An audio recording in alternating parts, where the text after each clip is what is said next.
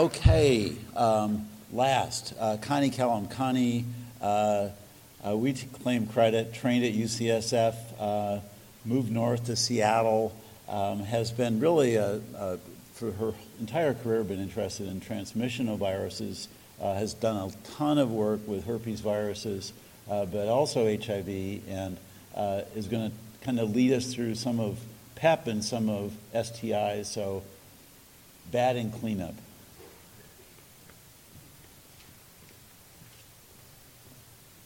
Well, before I begin, I just want to acknowledge that Paul had a big hand in my career. When I was a third year med student, seeing my first patient with Kaposi's, he brought a, I believe, hand typed manuscript. There, there, were typewriters in those days. Um, but I also just want to thank the organizers for inviting me, and it means a lot to be in a course that's named for Scott Hammer, who is also a mentor, friend, and role model, and is greatly missed. So today I'm really going to focus on one aspect of management of STIs, which is prevention, and the new data that uh, we and others have um, contributed in terms of understanding doxy-PEP. Here's my uh, my disclosures, our learning objectives, really which are, as I mentioned, focusing on data, much of which was presented at CROI, and uh, many questions still to be answered, and some exciting data, um, not just about doxy-PEP, but about Bexsero for GC prevention. So I think you'd have to be kind of asleep for the last five six years to not know that we're still, in spite of COVID and all the social distancing, seeing an ongoing epidemic of bacterial STIs. And these are the numbers from 2020. And I think one thing that started to really get people's attention is that for the first time in really a decade or more, that we're seeing congenital syphilis, which is really uh, quite disturbing and, and has a lot of morbidity. So why is that? You know, we've been um, basically using the same tools for STI prevention for many years, which is talk to our clients. Some of us, uh, you know, I, I'm skeptical that we, as a provider group, do a great job at that. I think that our language still is often um, doesn't make people comfortable to disclose what they are doing or to ask questions. We do a lot of testing and we do a lot of treatment, and that clearly is not getting us out of this epidemic. The reason why the studies that I'm presenting to you are focusing on men who have sex with men and transgender women is because the, they bear the greatest burden of gonorrhea, chlamydia, and syphilis, as these data from CDC show. Why doxycycline? Well, uh, there was some data that was presented almost now five years ago um, from the, a French group that suggested that doxycycline might um, be effective as post exposure prophylaxis for STIs. And all the studies that I'm going to present were done to see does it truly decrease the uh, three most common bacterial STIs, gonorrhea, chlamydia, and syphilis, and what is the impact on antibiotic resistance. And the reason why doxy was chosen as opposed to any other antibiotic is due to its safety, tolerability, uh, low expense, but really importantly is also biologic plausibility that it has high uh, efficacy against both chlamydia and syphilis with no um, cases of resistance ever reported in spite of widespread use, and that we know that gonorrhea already about 20 to 25 percent in the U.S., 60 percent in Europe, close to 100 percent in parts of Africa. Uh, gonorrhea has resistance to tetracycline, which is why we don't use it for treatment. So we're not going to, quote, ruin uh, treatment of gonorrhea by using uh, doxycycline for prevention. The first study that I mentioned was the IPERGAY study, which was a nested sub-study within the uh, event-driven PrEP trial, that uh, HIV PrEP trial that was done in France. It was smallish. It had 232 men who have sex with men, all of whom were on uh, event-driven HIV PrEP and they offered, uh, sorry, they randomized uh, to, to doxy-PEP or no PEP. And the way the uh, participants were instructed was to take it ideally within 24 hours, no, no longer than 72 hours after condomless sex, and to not take more than three doses per week. And in that study, the average was really that they took about three and a half, uh, an average of three and a half doses per month. They saw a, a 70% reduction in chlamydia, 63% reduction in syphilis, and no uh, efficacy against gonorrhea in the context of high levels of tetracycline resistance. So people were interested, but by and large, this did, was not adopted because it was a single study. So my colleague, Dr. Annie Luetkemeyer, and myself, and a great team of people in San Francisco and, San, and Seattle undertook what we called, not so creatively, the DoxyPEP study. And it was um, very similar to the one I just told you, except we did not put a cap on how much uh, doxy could be taken. We told people not to take it more than uh, daily. And we enrolled uh, participants who were male sex at birth, who were either on HIV, uh, living with HIV, or taking PrEP. We wanted to get more data on, for persons living with HIV for another status neutral prevention approach, hopefully, who had at least one STI in the past year and had uh, reported condomless sex with at least one male partner in the last 12 months. And then the trial, it was an open label trial similar to IPERGAY. We did a two to one randomization because we wanted more data in the doxy-PEP arm, more tolerability, effectiveness data. And then STI testing was done every three months. And this was done at two HIV clinics in Seattle and San Francisco and two sexual health clinics. And to get to the punchline, and I, hopefully you've heard some of these data, they were first presented by my colleague uh, and Dr. Luetkemeyer at, at AIDS 2022 that shown on the left is the PrEP cohort. We designed the study to be powered to look, uh, to have enough statistical power to look separately at those on PrEP versus those living with HIV. The blue is gonorrhea, the orange is chlamydia, syphilis is green, and then black is those who had uh, two or more STIs.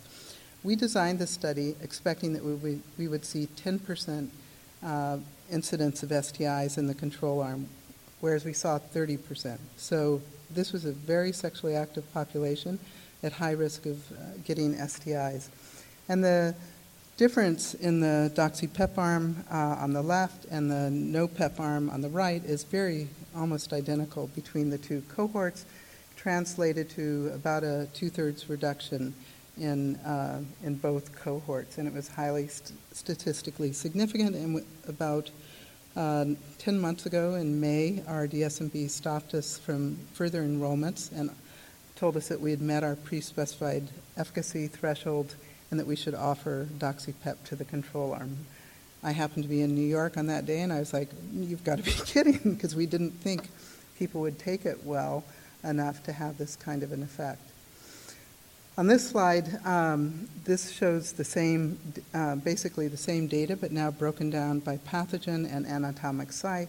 And the story here is just that, again, very similar results regardless of HIV status. Um, we had very little urethral infection for gonorrhea and chlamydia. Most was so-called extragenital, and not very uh, high numbers of syphilis. The median duration of follow-up at the time that the DSMB reviewed these data was nine months. Uh, and again, we had expected to be continuing for another year and a half. And one question that's come up is did it just prevent asymptomatic STIs or did it also prevent symptomatic STIs? And the answer is it was significantly effective for both. I think it's important for people to know the context of these studies and the populations that were enrolled. The median number of sex partners was nine at enrollment, um, and they reported an average of uh, five sex acts per month. 90% of uh, sex was condomless at enrollments. This is not a situation where people started with high condom use and then decreased in the trial. And we looked in lots of different ways. We found no significant uh, change in sexual behavior during follow-up, um, either compared to baseline in the doxy-PEP arm or be compared to the no-PEP arm. Um, so there was no evidence of so-called risk compensation. Adherence is hard to measure in an event-driven trial with a short-acting uh, drug like doxy, but so we ended up having to use self-report. Uh, we still have hair samples in Monica Gandhi's lab that we look forward to getting data on, but Our primary measure is self-reported adherence at a quarterly interview, and 86% reported always or often using doxypep after anal or vaginal sex. Similar rates actually with oral sex. Um, the median number of doses per month was four, and uh, however, given the interquartile range, you can see that a quarter reported uh, 10 or more doses per month. There's a trade off. Uh, because we prevented about 50% of gonorrhea, we also saw 50% less ceftriaxone use. So, yes, you're using more doxy, but you're preventing more cephalosporin use. The big question that's been batted around a lot since we uh, reported these data is well, what, what's the harm part of the equation, particularly with respect to antimicrobial resistance? And I'll show you a little bit of these data uh, some of this is still underway, but uh, we're looking at GC, chlamydia, syphilis, mycoplasma genitalium, and then we're looking at so-called bystander bacteria, some of which have uh, potential pathogenic potential, like Staph aureus, others not so much pathogenic potential, but could be carriers of resistance, like commensal Neisseria in the throat, and then the gut microbiome. And this was presented a couple weeks ago by uh, our group at, uh, at CROI. And uh, basically, we had cu- culture positive uh, gonorrhea to look at in about um, about uh, I think it was about 40% of the GC uh, cases, either at baseline or enrollment. And part of that is that we uh, it's you get less uh, culture positivity when you culture gonorrhea from the throat or rectum. it's much lower. Um, something I don't think I knew in medical school uh, or as an ID fellow. So that draw, drops it down. And then also people who came to the study from Kaiser were often treated before they came in, and you have to do these cultures before treatment. So with all those caveats, the data that we do have suggests there was a, a non-statistically trend to more doxy resistance in the uh, GC endpoints in the doxy pep arm, but this is not statistically significant and requires more data. We also reported at CROI that we saw a decrease, um, almost 30%, in Staph aureus colonization. It was about 40% at baseline and went down about 30% in the doxypep arm, and a slight, but again, um, barely uh, at the threshold of significance uh, among those who, re- who were colonized with Staph aureus at month 12. There was a slight increase in doxy resistance. We looked at commensal Neisseria. First of all, most people had it most of it was already uh, resistant uh, to tetracyclines and it did not change during follow-up. I want to include this slide. This has not been presented or published, but I think it's really important to hear the voices of the participants because I've heard a lot of voices from my colleagues who are also infectious disease specialists about concerns about antimicrobial resistance. But I think it's important, and we sort of learned this the hard way with HIV PrEP, is we focused so much on resistance. I can remember the early days, like from the Partners PrEP study, everyone was talking about resistance. People did not understand the meaning of a prevention intervention, people's lives. We uh, did a purposive sampling of about 40, 44 participants, all from the doxypep arm from the uh, four sites. We oversampled racial and ethnic minorities. And the themes, the overarching themes that have come out from this is that first of all, people uh, in the who were taking the men who were taking the doxypep said that it gave them more sexual pleasure. It also gave them peace of mind. They didn't think it changed their sexual behavior, but just their mindset about it. And they felt empowered by it. And I, I think that's, you know, a word as clinicians we don't use a lot, but I think when you're thinking about prevention and something that has to do with one's sexual health, it's an important construct.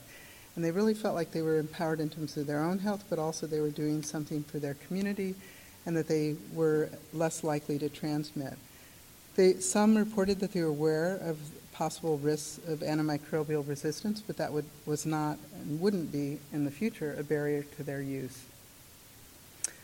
Shifting gears now, a new study that hasn't been published yet but was presented at CROI, a very exciting study called DoxyVac. Again, uh, Jean-Michel Molina was a PI, and it was a factorial design where they were looking at DoxyPep plus minus Bexsero vaccine, Bexsero being a um, quadrivalent meningococcal vaccine that has uh, proteins from the outer membrane that have very high homology with gonococcus.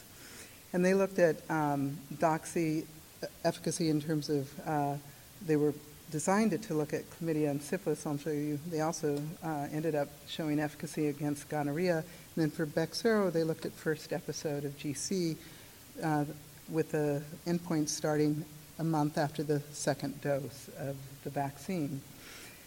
So they found about uh, very, very similar point estimates to, to what we saw in the DoxyPEP study, about a 90% reduction in time to first chlamydia, about 80% reduction in time to first syphilis infection.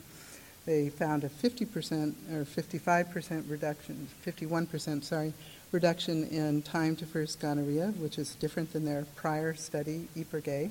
And they also, to their, a little bit to their surprise, they found a reduction of about 45% uh, or 35% in, um, need new glasses, uh, in Mycoplasma genitalium.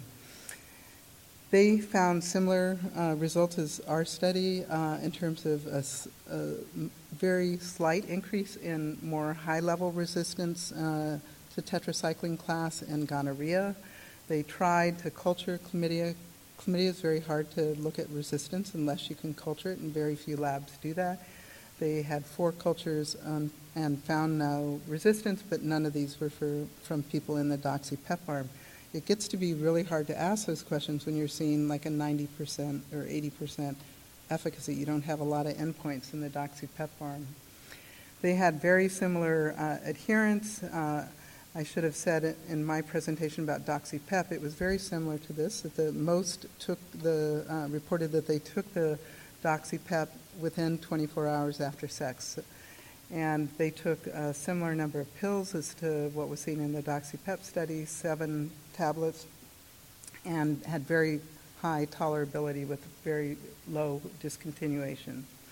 And here are the data that caught a lot of people's attention. There's been lots of ecologic and observational data suggesting that Bexsero might prevent against gonorrhea from studies from actually almost 20 years ago in Cuba, then more recently in New Zealand, studies in the U.S.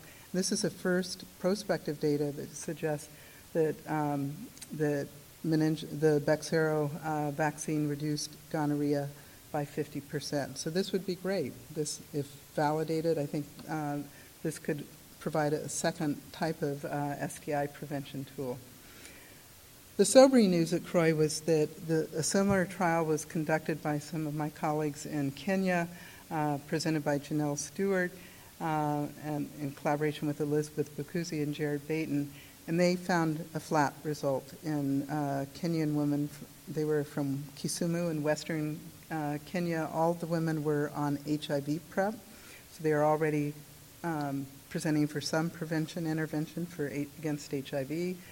Um, they were not recruited based on whether or not they had an STI in the past year, so maybe that could have impacted adherence but it was a flat result. There was a suggestion, but it's not statistically significant, and you have to be very cautious in over-interpreting data like this, but maybe there was a trend towards an effect with chlamydia. Um, they had plenty of, uh, they had more than they needed in terms of what they had powered the study for, for endpoints, so it wasn't an underpowered study. So there's a lot of discussion at CROI about um, I do a lot of work in Africa in populations where one out of three women has chlamydia, one out of ten has gonorrhea, and similar incidence rates. We need STI interventions for women in Africa and other parts of the world. So, why did they have such a different result? Some have speculated maybe it's anatomy, maybe that chlamydia has, you know, there's different. Uh, endocervical uh, columnar epithelium maybe it's different from uh, rectal. Maybe it's PK levels, but I'll show you next that that doesn't seem like that's likely. Maybe it's exposures and, and or when women used uh, doxypep for regular versus uh, casual partners.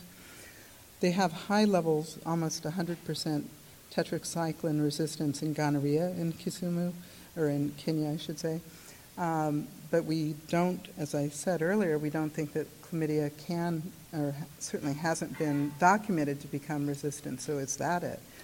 They recruited women who were uh, in HIV PrEP programs. It was an open label design. Could that have influenced their adherence? Um, they tried to provide adherence support with two-way SMS and lipstick containers so that people, women could take it when they traveled to be have something discreet. They did their best uh, to try to optimize adherence, in my opinion. These are the data that were also presented at CROI from uh, Rich Haaland at the uh, CDC that shows um, basically they did a, an elegant, simple, and important study to look at the mucosal concentrations of doxycycline and showed that for plasma, rectal, and cervical secretions, the concentrations achieved were way above what is needed to inhibit chlamydia, um, T. pallidum, and gonorrhea in, uh, in vitro. And it, not only are they um, above it, they achieve those levels quickly within uh, four to six hours. They persist out. And this was using 200 milligrams of doxy, which is what the studies had done. So it, it's sort of under, I think the conclusions from this is that you know, maybe in MSM we don't even need 200 milligrams. They are going to do ongoing studies with different dosing patterns. I think for women, if adherence is a factor, they're going to look at two fixed doses within a week. And it provides a model, I think, to now think about uh, different regimens that might be tested. So, where are we? We now have documented benefits in uh, MSM and uh, small numbers of transgender women who are included in these studies. It is an intervention that uh, will work regardless of HIV status. Really high STI incidence. So, one of the things that as we think about implementation is you really want to balance those who would most likely benefit um, versus achieve what at this point are relatively hypothetical concerns about antimicrobial resistance, granted with limited follow up. We um, prevented each bacterial STI, uh, gonorrhea, chlamydia, and syphilis in these uh, two most recent studies. We estimated that you would need to treat five people to prevent one uh, quarter with an STI. That's a pretty efficient prevention intervention. It's safe and well tolerated. It had very high acceptability as well as, as best we can tell, high adherence and it did reduce exposure to ceftriaxone by 50%, which is, we want to preserve ceftriaxone for treatment of GC. What we need to learn more about, and we're fully committed to trying to do this, is to learn more about antimicrobial resistance through studies we're planning now about implementation outside of a clinical trial context. And uh, these data, you know, in my opinion, are important but shouldn't stop us from moving into implementation. So where are we now with implementation? We are, uh, our paper should be, pub- oops, sorry, our paper should be published within a few weeks. CDC guidance is um, being timed to accompany the publication, and I haven't seen it, so we'll see what it says. Um, San Francisco um, took the initiative to uh, develop their own guidance, and that's available um, if, through the website, and you can reach out to me if you want it. But they, um, they are being, uh, they came out with recommendations in October. Last I heard, they have about 600 DoxyPEP users. And I'm hearing more and more about providers who are uh, without CDC guidance are beginning to prescribe. But many providers, and we did an interviews with providers, would feel much more comfortable once CDC guidance is coming. So there's been a lot of discussion, and we're trying to be um, you know, agnostic and listen to the concerns about um, uh, resistance, take them seriously, study them in a prospective way.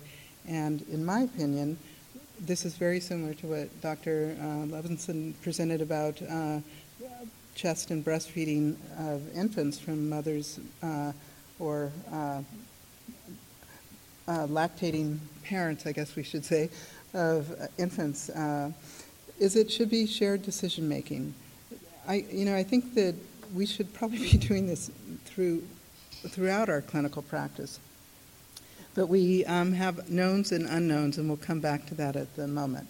But first, there's a question we want you to poll and uh, see what, how much would you prescribe? And I'm sorry if this is too easy, but uh, uh, I like easy questions. so go ahead and um, answer if you were to um, prescribe it, how would you do it? I should have mentioned the first question is not a totally stupid question because they are in Canada going to look at doxy prep versus doxy pep.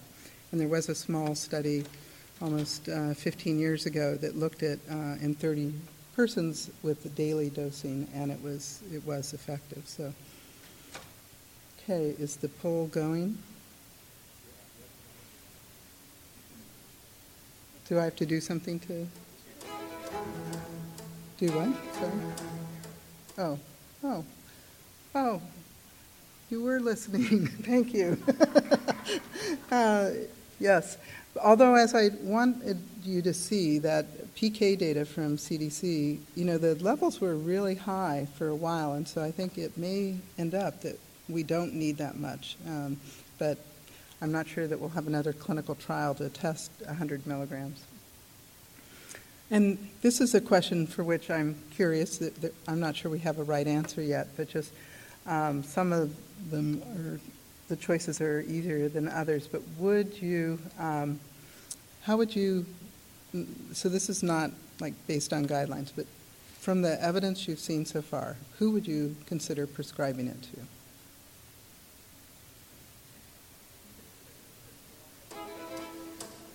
Someone said in the water. Oh, that should be E. oh, funny. STI music too. Um, yeah, and I think that's that's a totally valid response, and we'll see what the CDC comes out. There's been discussion about should the uh, eligibility be broadened so that it's not just MSM and trans women, as were included in the study, but cisgender men who have um, an STI in the past year.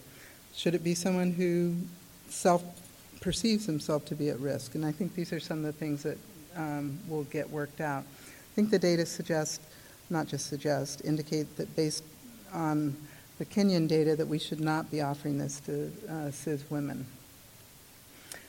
The clinical issues are pretty straightforward, and you know, I, again, I'm happy if people are already prescribing to share what we did in the study. We did do LFT monitoring at, um, at 12 months, found nothing. I think this can be quite simple. The hardest questions are really how much do you give, and I think that depends on someone's sexual activity. I think the more complica- complicated questions are how to offer it, who to offer it to. And this is where I think um, language matters, and I think Mike Saag said earlier, um, offering and informing are pretty weak um, verbs. So I think we'll see what the CDC comes out. But I think that the real, as a clinician, really, it's your job to try as best one can to have an open conversation and say, this is what we know, this is what we don't know, let, and what are your thoughts about it for you? And, uh, and we have to, one of the areas that we hope, dearly hope, is that we can do this in a through an equity lens. You know, it, it hurts personally. It hurts me every time I see the kind of data that uh, Hyman showed in terms of the racial disparities with HIV PrEP. We don't want to duplicate this. There are issues with access to care for um, in rural and versus urban and different populations. So we're really going to try in our implementation studies to enroll enough um, to have more geographic diversity. Certainly, San Francisco and Seattle are not representative of the, of the U.S.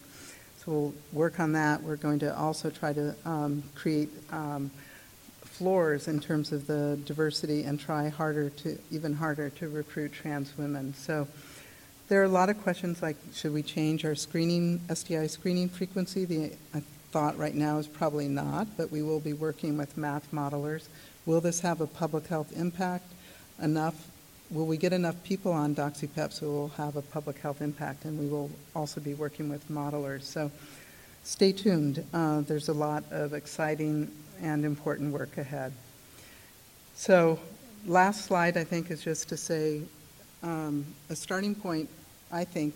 I, I tend to like to keep things simple, not to use too many statistics when I talk to people to say that it, it reduces, it's not 100% effective in uh, eliminating the risk of bacterial STIs. that the studies were done in France, Seattle, San Francisco, and about a two-thirds reduction. And that we were surprised we didn't see more tolerability issues, maybe because they're taking it intermittently rather than daily.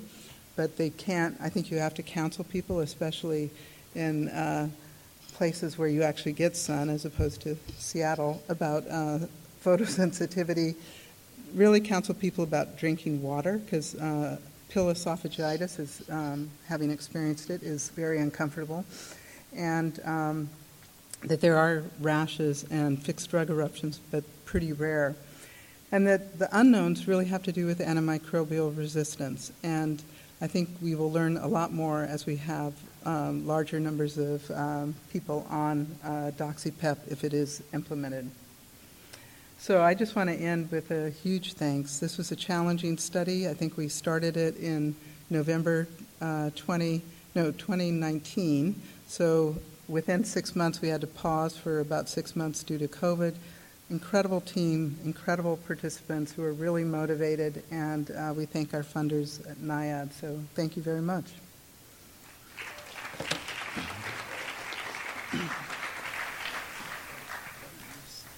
Okay. Rest yourself. Um, really uh, super. Thank you very much. It's it's tough. Uh, we I worry sometimes about STI talks because they can be by themselves kind of esoteric and go off in these many different pathogens and but this is really nice. It really brings it down to the to the PEP uh, uh, arena, which I think is in, incredibly important. I guess one one question would be, you know, it, it took quite a while from the French uh, observation to getting the trial even launched here. Were we slow in thinking about this, or did it just we I think, weren't? I don't know that it was, people were thinking about it. it there's always like a, almost inevitably a year or two built Yeah, in with a yeah. gap for getting funding. And then we were, uh, we basically had to start the trial over after COVID. So Yeah, we of lost course. about a year. Um, and then, so it was 2020, we were stopped October 2020 through May 2022. So in my Yeah, yeah, not- not so experience, bad. it's not bad, but But I think there was wish we quite a could bit get of through. skepticism. I sensed it with uh, the Molina study, the original one, right? Yeah, people, every, so many people stood up at the mics and were concerned about, well, Resistance. honestly, there still is a lot of, um, I have to say provider, not a lot, but enough that it's bothersome to me, about, well, why don't they just use condoms? And I, one Yeah. of my bacterial STI friends said that to me, and I was like, that ship has sailed, you know, yes, um, you know. Well, in, in the early epidemic, one of our senators from uh, California said, why don't they just stop having sex? Which, That reminds me of a You do conversation that, with but- my father. yeah. Okay, um, Connie. So, just building on that comment, that was actually a, a uh, comment from Bill Gates at a CROI symposium, or at, at CROI, the year he was one of the featured uh, opening session people. He said, "Why don't you just use condoms?" So, anyway, uh, my question actually just it's more out of curiosity than anything, but knowing your your past work, there I've heard very little talk about herpes virus infections in any of these PEP, PrEP, and Right, Uh, STI talks. So, what's happening with all of these uh, studies and herpes virus infections? That used to be the big scare for Yeah. STIs before HIV came along. Everybody was uh, concerned, oh my God, I'm going to get herpes instead Yeah. of HIV. But It's- n- it- now it's it's a- hardly ever mentioned at all. Thank you, Connie, for that question. Um, We are, we have bank zero, and we will look at herpes seroincidence. Um, That motion of taking a knife out of my heart was that, took about 10 years to realize it. And just for anyone to remember, uh, what we know about herpes is probably from Dr. No, Celum. a lot of yeah. people, but, thank you. Um, We don't have a, unfortunately, we don't have an effective um, intervention except for antivirals, which in a study done long ago in HSV serodiscordant couples who are both HIV uninfected had a 50% reduction, but it's never taken off, really, in that regard for uninfected persons of a partner with herpes to take it. I, herpes remains a real challenge. There are um, people still working on vaccines. It's been a challenging, um, very challenging field, almost as challenging as HIV vaccines. So I think it's still important that epi data continue to accrue, suggesting that herpes increases the risk of HIV acquisition by about two to threefold, so we shouldn't leave it behind. So, um, is that, thank you. Um, Should doxy be included in post-rape uh, uh, Hmm. treatment kits? Hmm. And this is uh, obviously a big issue, especially in gender-based violence issues in, in Africa. I need to think about it. Um, There's probably little downside. We certainly treat with ceftrax and other things for um, gonorrhea. um, Yeah, are you saying, is that your question then? Was this your question? Yeah, I think the reason why azithro is in um, post-rape is because of, you know, for long times, uh, we treated chlamydia also with a single dose of azithro, and it was this concern, I think, again, maybe a bit paternalistic, that people wouldn't take um, several days of doxy. There are studies that are starting to see for treatment whether you could get away with three days instead of seven. Um, But let me mull that one over, and um, Come it's a back good next question. year.